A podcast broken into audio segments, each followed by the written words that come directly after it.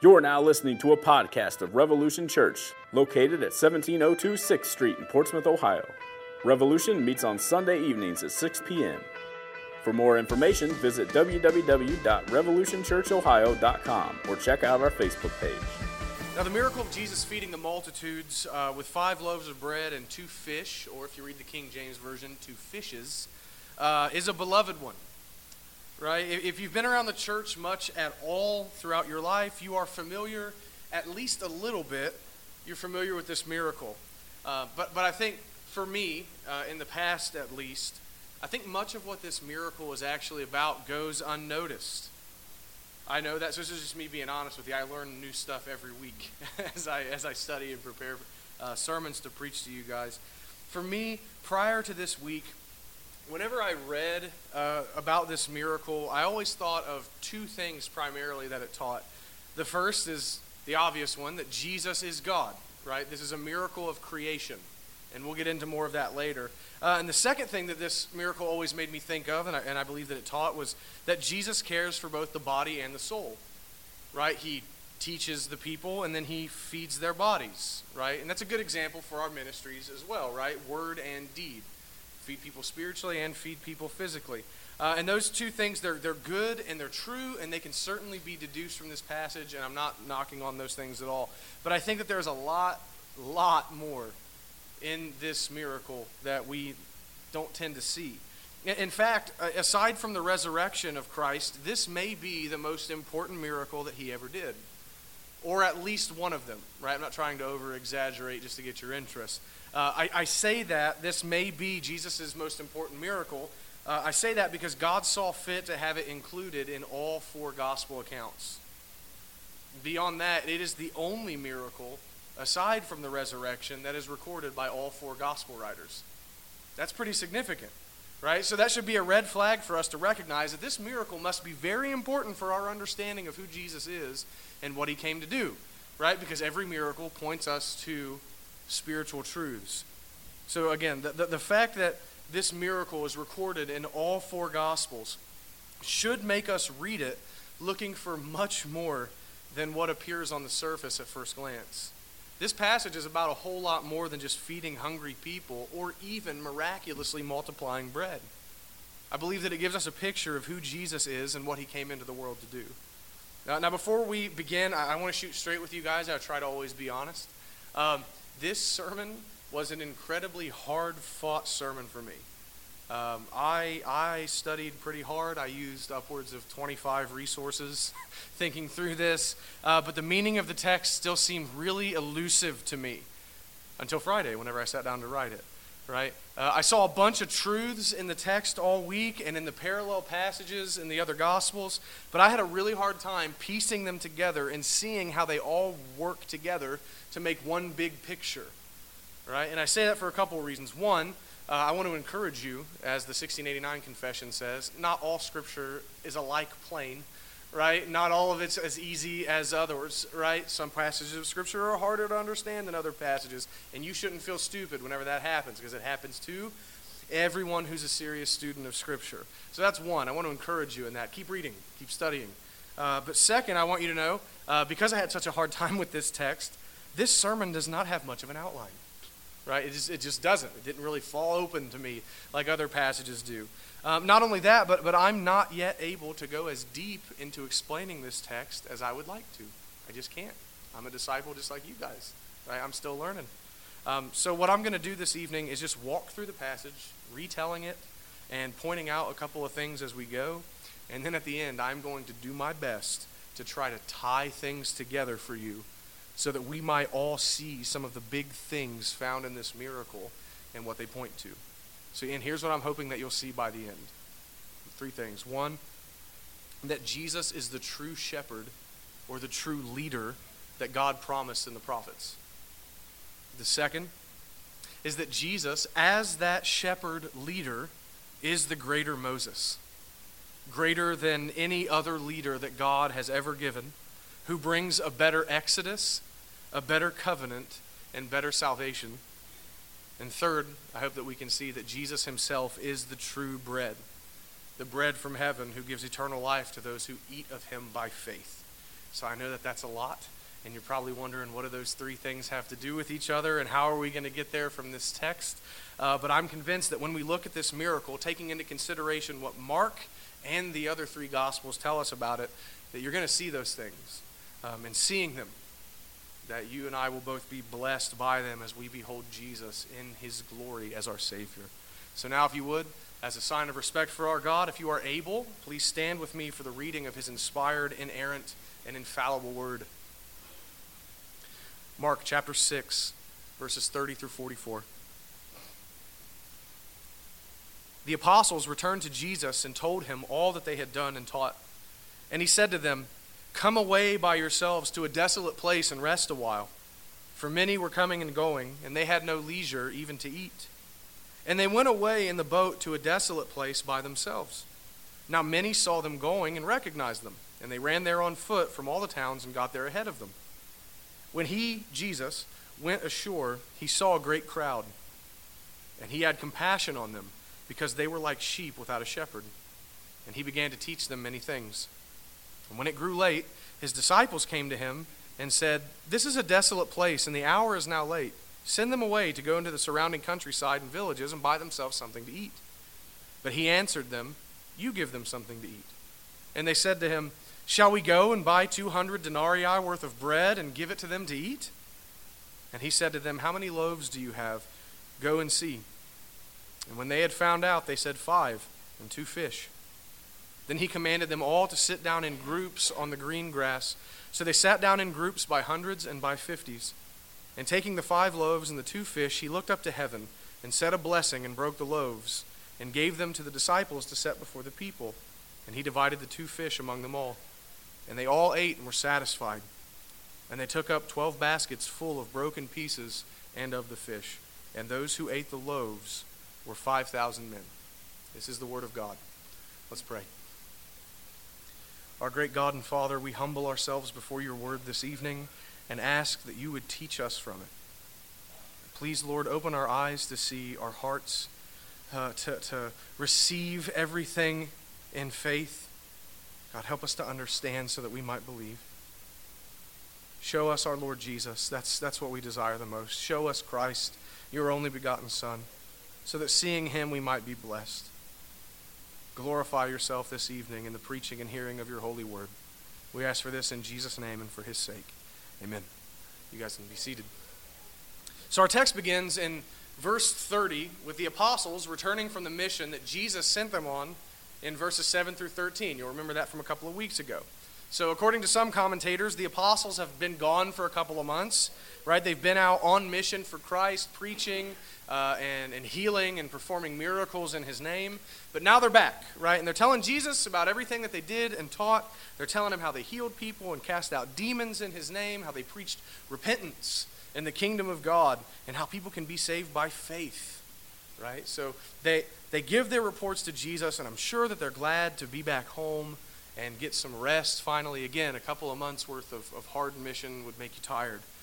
And Jesus decides to give them some time off after the mission, right? Verse 31 says, And he said to them, Come away by yourselves to a desolate place and rest a while, for they were coming and going, or many were coming and going, and they had no leisure even to eat, right? So they get back, probably expecting some immediate rest, right? As you probably would.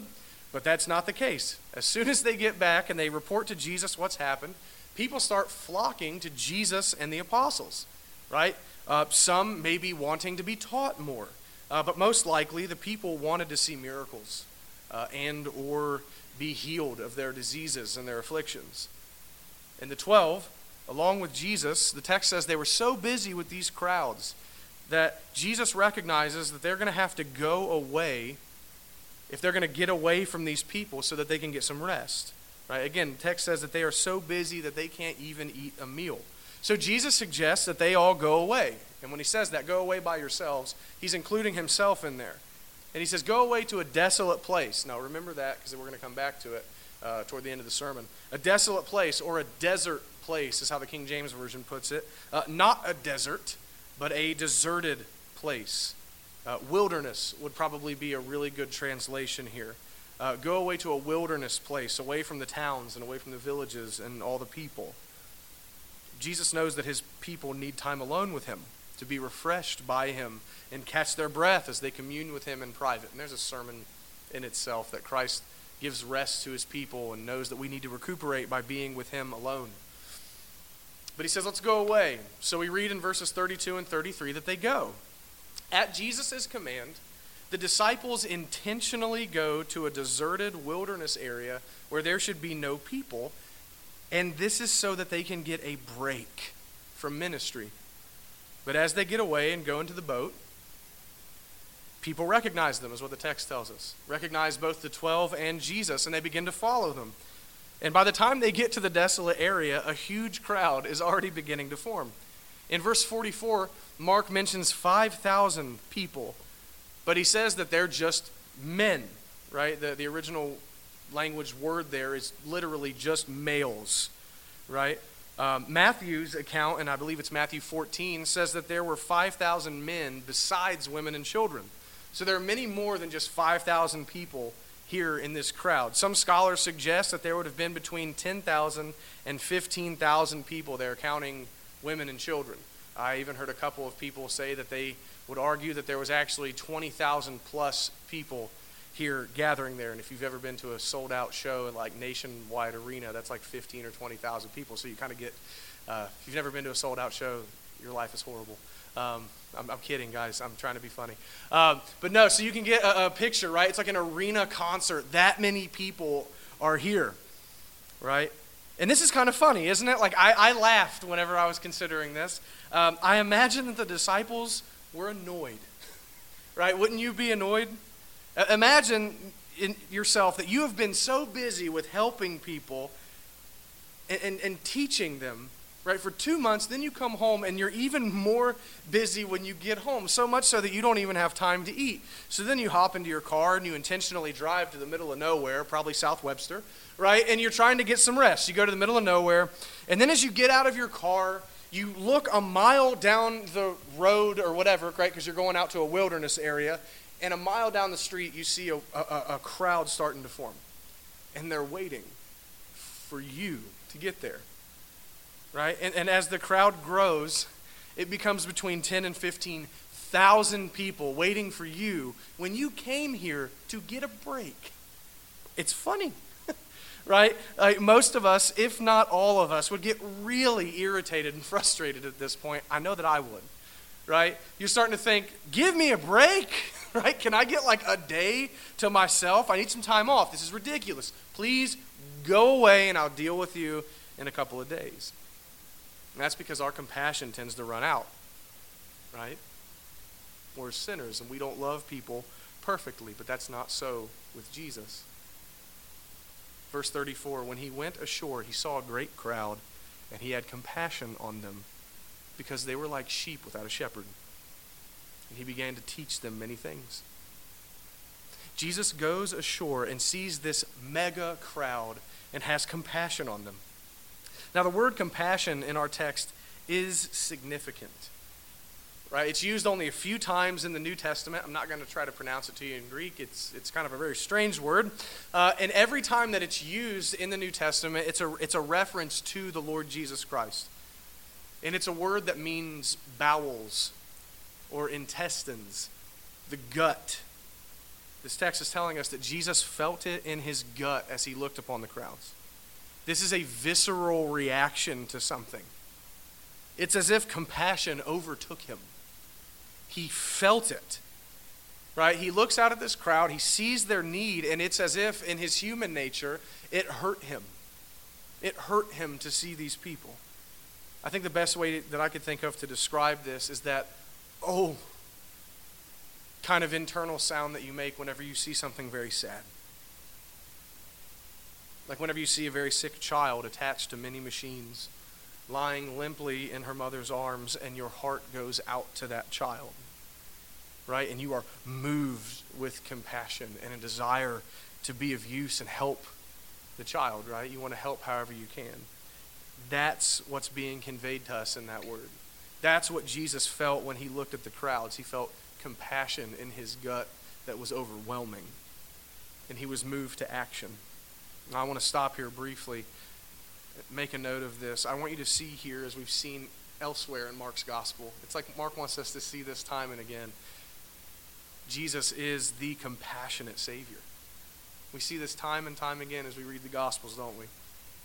We see here that Jesus isn't annoyed with sinners. He's not annoyed with sinners as we tend to be. Rather, he desires to save them. He wants to do good for them. He's not annoyed at any who would come to him.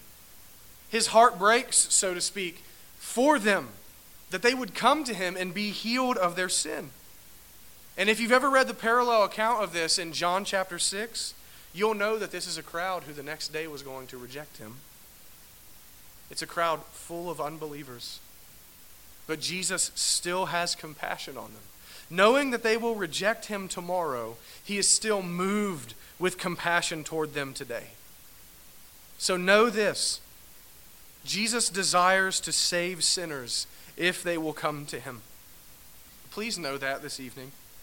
He will not cast away even one sinner who comes to him in faith and repentance. He will take them in and forgive them of their sins and make them new. Please take refuge in this.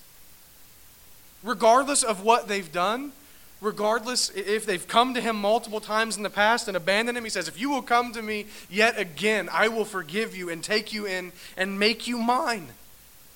Take refuge in this.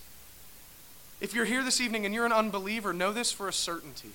Jesus is more than willing to be compassionate to you if you will just come to him in faith, trusting him to save you from your sins.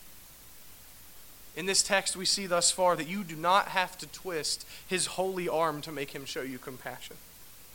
You only have to come because he's always willing to be merciful. This is our Savior. And, Christian, for the converted person, you should know this as well. Jesus is compassionate towards you. Again, I like to always use this logic a bit. If he showed you compassion while you were still an unbeliever, as he does this crowd, then surely he will be kind to you now that you have been adopted into his family. Will he not? He's not just compassionate toward the unconverted, he is compassionate toward his own. So, again, this is very broad and general, but I want you to be encouraged, Christian. I know many of you are suffering many different things right now. I want you to know that our Lord, the compassionate one, actually does care about you. Whatever you're enduring in life, your Savior loves you, and He cares for you dearly. He certainly cares about you. He is the compassionate one. But back to our text. Why? Why does Jesus have compassion on this crowd on that day? Verse 34 says it's because they were like sheep without a shepherd. Now, this image of sheep without a shepherd is a biblical picture used many times in the Old Testament. And when it's used, it is always describing the people of Israel not having a godly leader. It's always used to picture Israel lacking someone to lead them to God and to lead them to walk in God's ways and to know God truly. Right? Some examples of this in Numbers chapter 27, verses 16 and 17. You can read where Moses pleaded with God. Let me back that up. Moses finds out I'm not going or that he's not going to go into the promised land with the people of Israel. So Moses in Numbers 27 begins to plead with God to give Israel a leader to replace him so that they would not be like sheep without a shepherd. So God gives them Joshua. In Zechariah chapter 10, verse 2, and in 1 Kings chapter 22, verse 17, you can read where Israel is described as wandering sheep who have been scattered and have no shepherd to lead them. Another example, you can read Ezekiel chapter 34, and in the first few verses, Israel is described as sheep with no shepherd because they lack shepherds in Israel. And again, in every instance, when that word picture is, is made, it's a reference to the people of God having no good or godly leader among them.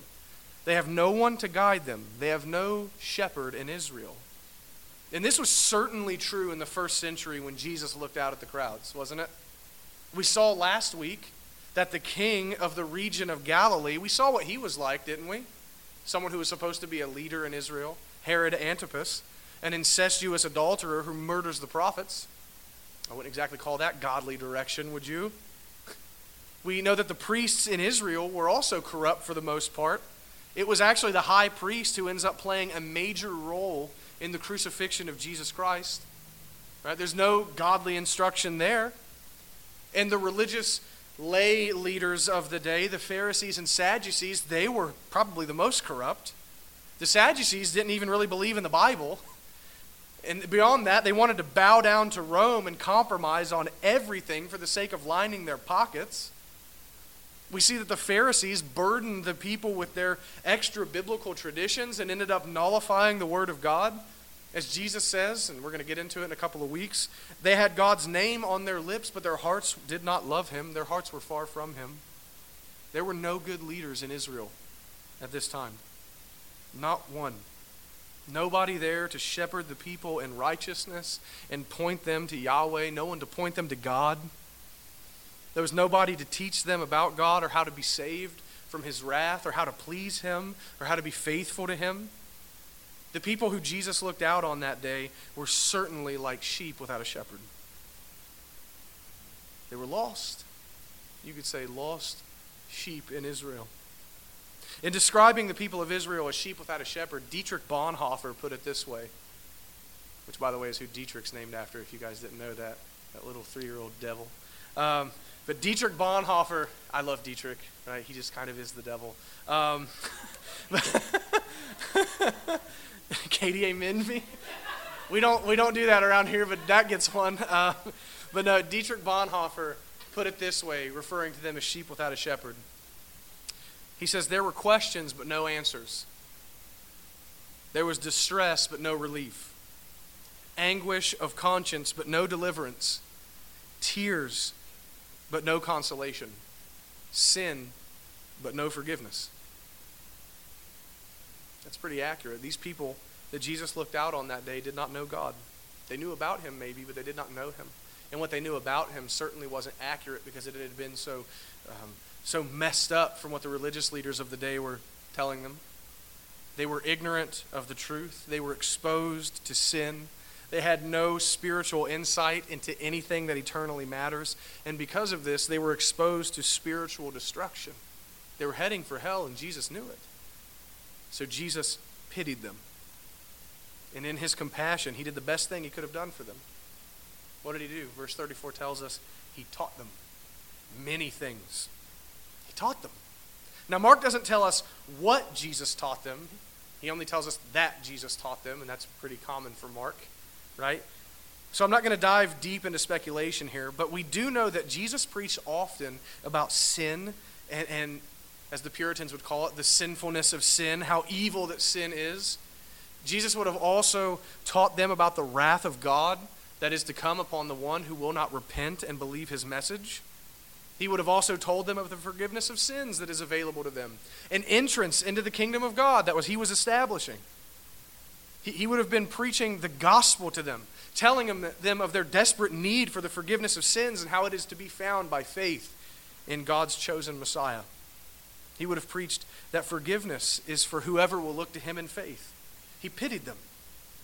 So he taught them these things. Right? And often this is the best thing that we can do for sinners, isn't it? Preach to them. Share the truth of God with them. Call them to repentance, pointing them to the Savior Jesus. That's often the best thing we can do for people. So that's what Jesus does here. He has compassion. So he decides to lead them to the truth by teaching them. And in doing this, Jesus tells us something about who he is. He is the promised shepherd. You see, they had no leader. We've established that. So Jesus begins to teach them. He began to instruct. You could say, without it being a stretch, that he began to lead them into truth. And in doing this, Jesus shows us that he is the fulfillment of what God had promised through the prophet Ezekiel. In, in Ezekiel chapter 34, in the early verses, God indicts the leaders of Israel and says that Israel has no shepherd.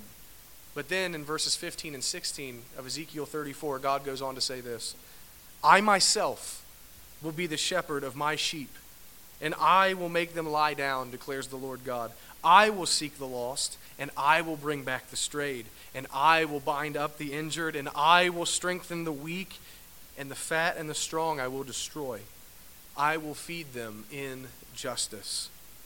So God promises that He Himself is going to shepherd His people at some point in the future. That He is going to come down and seek the lost sheep and feed them and bind them up and find the stray and save them. And then He goes on to tell us later in Ezekiel 34 how He's going to do that. In verses 23 and 24, God says, And I will set up over them one shepherd, my servant David, and he shall feed them he shall feed them and be their shepherd. And I, Yahweh, will be their God. And my servant David shall be prince among them. I am Yahweh. I have spoken. So here, God promises that his servant David, which is a reference to the Messiah, King David has been dead for a long time at this point. He's referring to the descendant of David, the branch of David, the Messiah. He says that Messiah is going to be the shepherd of his people, and more than that, he's going to be a prince over them. He's going to rule them. He's going to be a king over them. So God promised long ago through Ezekiel that he would send the Messiah to gather his people and tend to them and care for them and teach them and govern them. And now, as we see Jesus having compassion and beginning to lead these shepherdless sheep, we see that God's promise has now come to pass in Jesus Christ. Jesus is the shepherd. As we read in John 10, he is the good shepherd who will lead God's people to God who will fend off the wolves with his pure teaching, who will instruct them in righteousness and be a good and godly king over them. Jesus is the shepherd that we need, the compassionate one who has come to seek and save the lost and lead them back to God. All the other shepherds in Israel's history have failed, and most of them have proved to be mere hirelings. They had only taken their positions to see how much money or power or authority that they could get, but Jesus is the good shepherd who shepherds at great personal cost to himself, even his own life. But he's the one promised by God, and now we see in Mark, he is the one who has been delivered to God's people. So again, he is the true shepherd of the people of God. And if we know anything about shepherds, what do we know? They feed the sheep. So Jesus has fed the sheep spiritually by teaching them many things and now he's going to feed them physically by miraculous provision. Let's read again in verse 35 and 36. And when it grew late, his disciples came to him and said, This is a desolate place, and the hour is now late. Send them away to go into the surrounding countryside and villages and buy themselves something to eat. So apparently, Jesus had been teaching the crowd for so long that the day was nearly spent. Right? It's probably between 5 and 6 p.m. And Jesus had taught them without a break, apparently, so they had missed meals. So the disciples go to Jesus and say, Man, we are in the wilderness and it's getting late. Send these people away, right? We don't have enough food to feed them. And I'm sure they're hungry, so send them somewhere else. They should go. They're hungry. Now, some people think that the disciples were being rude here. I don't think so. I want to give them some credit, right? We don't give them enough credit sometimes, I think. Um, I don't think they were being mean or rude to the crowd. I think they were just being economic and practical. right? I'm just, I'm just being honest. That's what I think was going on here. The crowd is 10 to 15,000 people. They don't have enough food to cover that. And they certainly don't have enough money to cover that either. So it just makes sense that you would send them away. I mean, what would you do? Right? You'd do the same thing. You'd send them away to go get some food for the night. But Jesus doesn't like that idea. So he challenges his disciples in verse 37. He says, You give them something to eat. And this is actually fun. Like, I'm, I'm not kidding. Whenever like I retell that like to myself, you give them something to eat. Right? And in the original language, the emphatic is on you. like, you do it. Jesus send them away. No, you feed them. Jesus knows they can't feed this crowd. Again, they don't have the resources to do so. Mark's highlighting that. He, he's, he's, he's, he's breaking, bringing that to our attention. He knows they don't have the resources to do it, but I think what Jesus is doing here is he's testing their faith. He's testing their faith to see whether or not they'll recognize who he really is and ask him to do the impossible for them. He's testing them. Like you'll, you'll remember, they've seen him do a ton of miracles already, haven't they? Even raising someone from the dead. I think Jesus is trying to get a response of faith out of them where they would say, Well, Jesus, we can't feed them, but we've seen all the other stuff that you can do, so we believe that you can somehow do it. You can if you want to, so will you? We can't. But that's not exactly how it goes down. Right? The disciples are not always star pupils in Jesus' school. So they said to him, Shall we go and buy 200 denarii worth of bread and give it to them to eat? They get a little bit sarcastic with Jesus here. Right? They get a bit sarcastic with him. They ask him if they should go spend seven to eight months' worth of wages and buy the crowd food. Right? And we know that because a denarius is one day's wage uh, for an average laborer. So this is 200 days' wages, seven to eight months' worth of money. A huge amount. I don't even think they have this much money on them, right? Remember, they just came back from a trip where Jesus said, Don't take any money with you. And then Jesus sends them out to this desolate place. They're stressing to Jesus that even with a large sum of money that they don't have, they still couldn't feed this crowd. Right? It's at, at the risk of sounding irreverent myself, I imagine they're feeling or they're saying to themselves, Jesus, this is stupid right? We don't have the money. There's no food around here. Stop playing games, right? Send them away. We don't have enough money for this.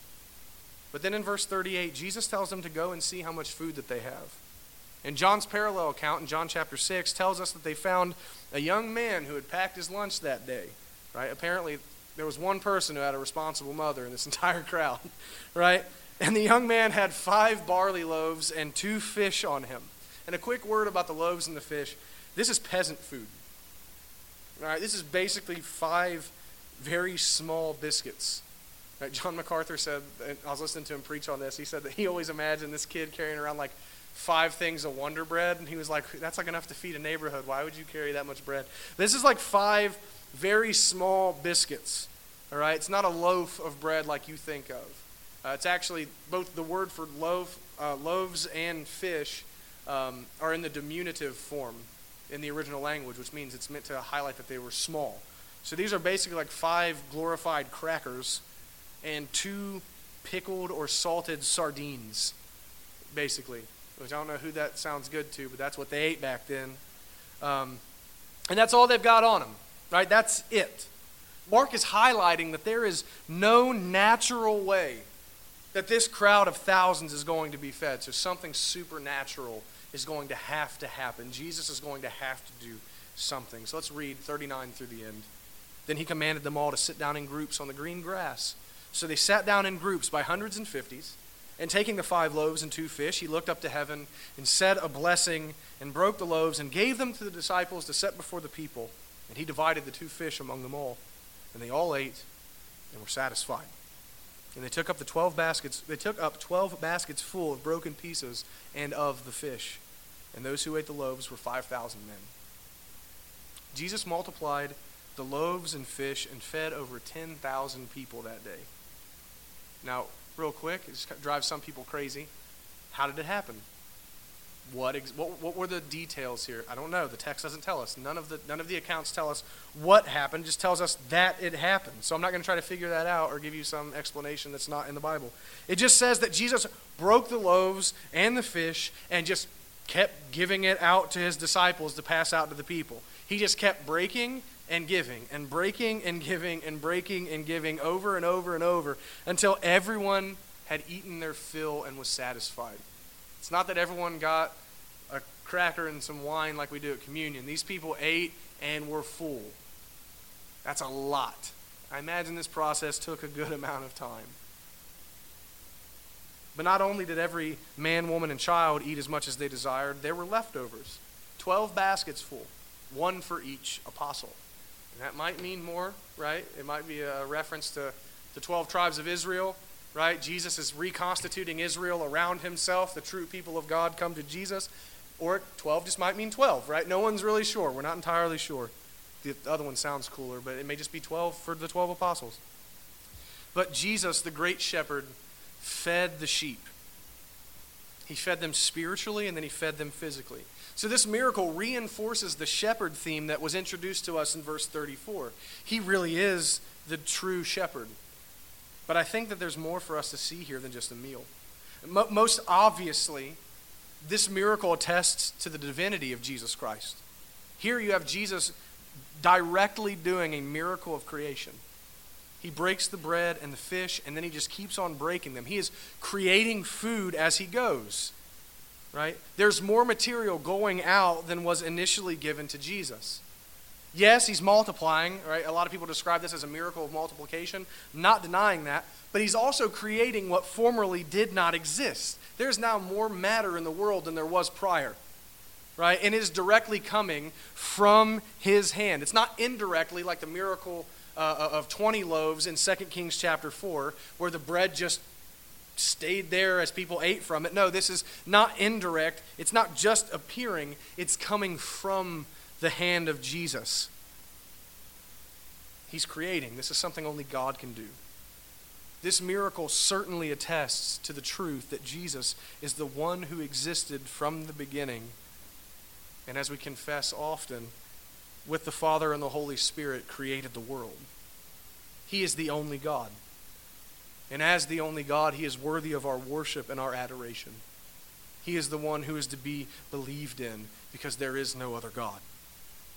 But even more than that, I think we see some very deep themes going on in this miracle and in this narrative as a whole that tells us even more about Jesus than, than that he is God. It goes deeper than that.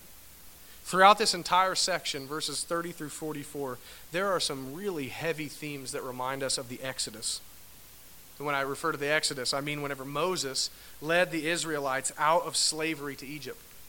And I believe that this is done completely on purpose. God intends us to see these things in this account. So here they are. Right now, I'm, I'm tying some of these things together. Mark tells us in verse 39 that the grass was green. You remember that? It's a pretty vivid detail, right? Which tells us that this is an eyewitness account. Remember, Peter told Mark the story, and then Mark records everything. So this lets us know one, this is an eyewitness account. Second, the fact that the grass was green tells us that this is springtime in Israel. Because whenever the summer comes and the heat comes, it makes all the grass brown. And in the spring, what happens? You're a Jew. Passover. Not only that, but John chapter 6, verse 4 confirms this by saying the time of the Passover was at hand. So during this whole narrative, the people there would have had Passover on their mind. It was coming up. Right? You're like, well, how do you know that they have Passover on your mind? You know, whenever like November comes and you're like, it's Christmas right? Like it's Christmas season, it's coming, and you maybe not, right? It's before Thanksgiving, so it's nonsense, right? But like you're, you're thinking that, right? Like it's Christmas, it's in the back of your head. You may not be consciously thinking about it the whole time, but you're thinking Christmas season is upon us. Imagine that feeling, and then magnify it by about a thousand times. That's how Jews feel about Passover. Passover is a big marker of their identity as Jews the people assembled that day would have at least have in the back of their mind for all of this. They'd be thinking about Moses and the Exodus, how their ancestors were slaves, but how God brought them out using the great leader Moses. They would have been thinking about how Moses led the people into the wilderness and how in the wilderness the people were fed with manna. And how it was in the wilderness that Moses went up on the mountain, Mount Sinai, and received the law of God and then spoke to the people on behalf of God. They would have been thinking about how God, through this whole Exodus process, made a covenant with them the old covenant. And then here in our text, what do we see? The place where the crowd assembled was a desolate place, a wilderness place. Mentioned three times. We're supposed to pick up on that. It's a wilderness. We see that Jesus in verse 34 is the promised shepherd or leader of the people of God, greater than any other leader who ever came before him. Not only that, but in the parallel account in John chapter 6, verse 3, John tells us that Jesus went up on the mountain to teach them so that they could hear him. So here we've got Jesus, the great leader, speaking from on a mountain to people in a wilderness place. And then he does a miracle to feed them with supernatural bread, like manna in the Old Testament. Brothers and sisters, this whole account is meant to signify to us that one has come who is greater than Moses. The greater Moses has come, a greater leader for God's people, a perfect leader, a sinless leader, a leader who is going to lead the people of God in a new exodus, a new freedom, and a greater exodus than what the Jews experienced. Instead of being led out of physical bondage to a tyrannical Pharaoh, Jesus is going to lead his people in a spiritual exodus out of bondage to sin and its power and penalty and death. A greater leader than Moses has come. who's going to mediate a new and better covenant for the people of God. A covenant not filled with curses like the covenant that God made on Sinai that says, obey everything written in the book of the law or die, but a covenant filled with grace for sinners who will look to the covenant head, Jesus, who says to them, Look to me and live. I have obeyed the law in your place. I serve a better covenant. Trust in me and be saved.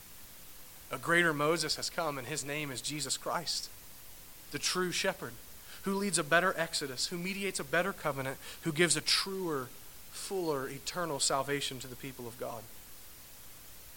But not only that, I think we see something else from this miracle and we have to go to John 6 to see it.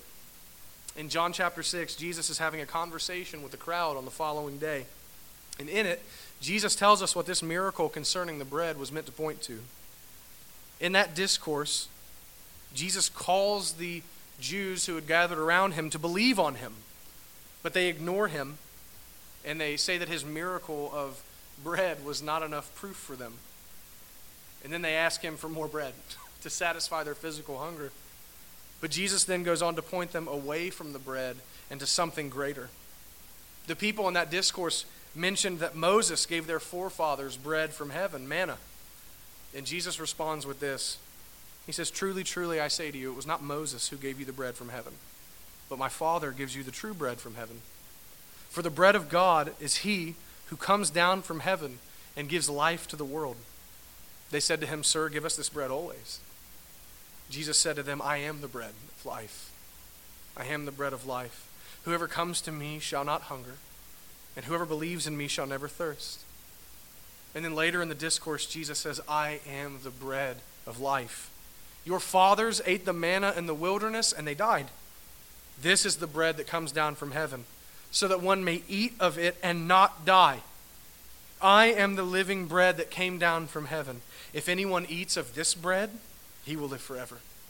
And the bread that I will give for the life of the world is my flesh.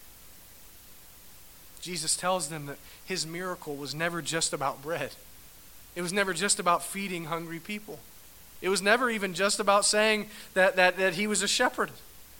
But this miracle of bread was meant to point them to himself so that they might, by faith, eat of him. The, the, the, bread that God provided when Moses was their leader, Jesus says that did not give eternal life. No physical bread can do that, but the bread that God is now providing will give them eternal life.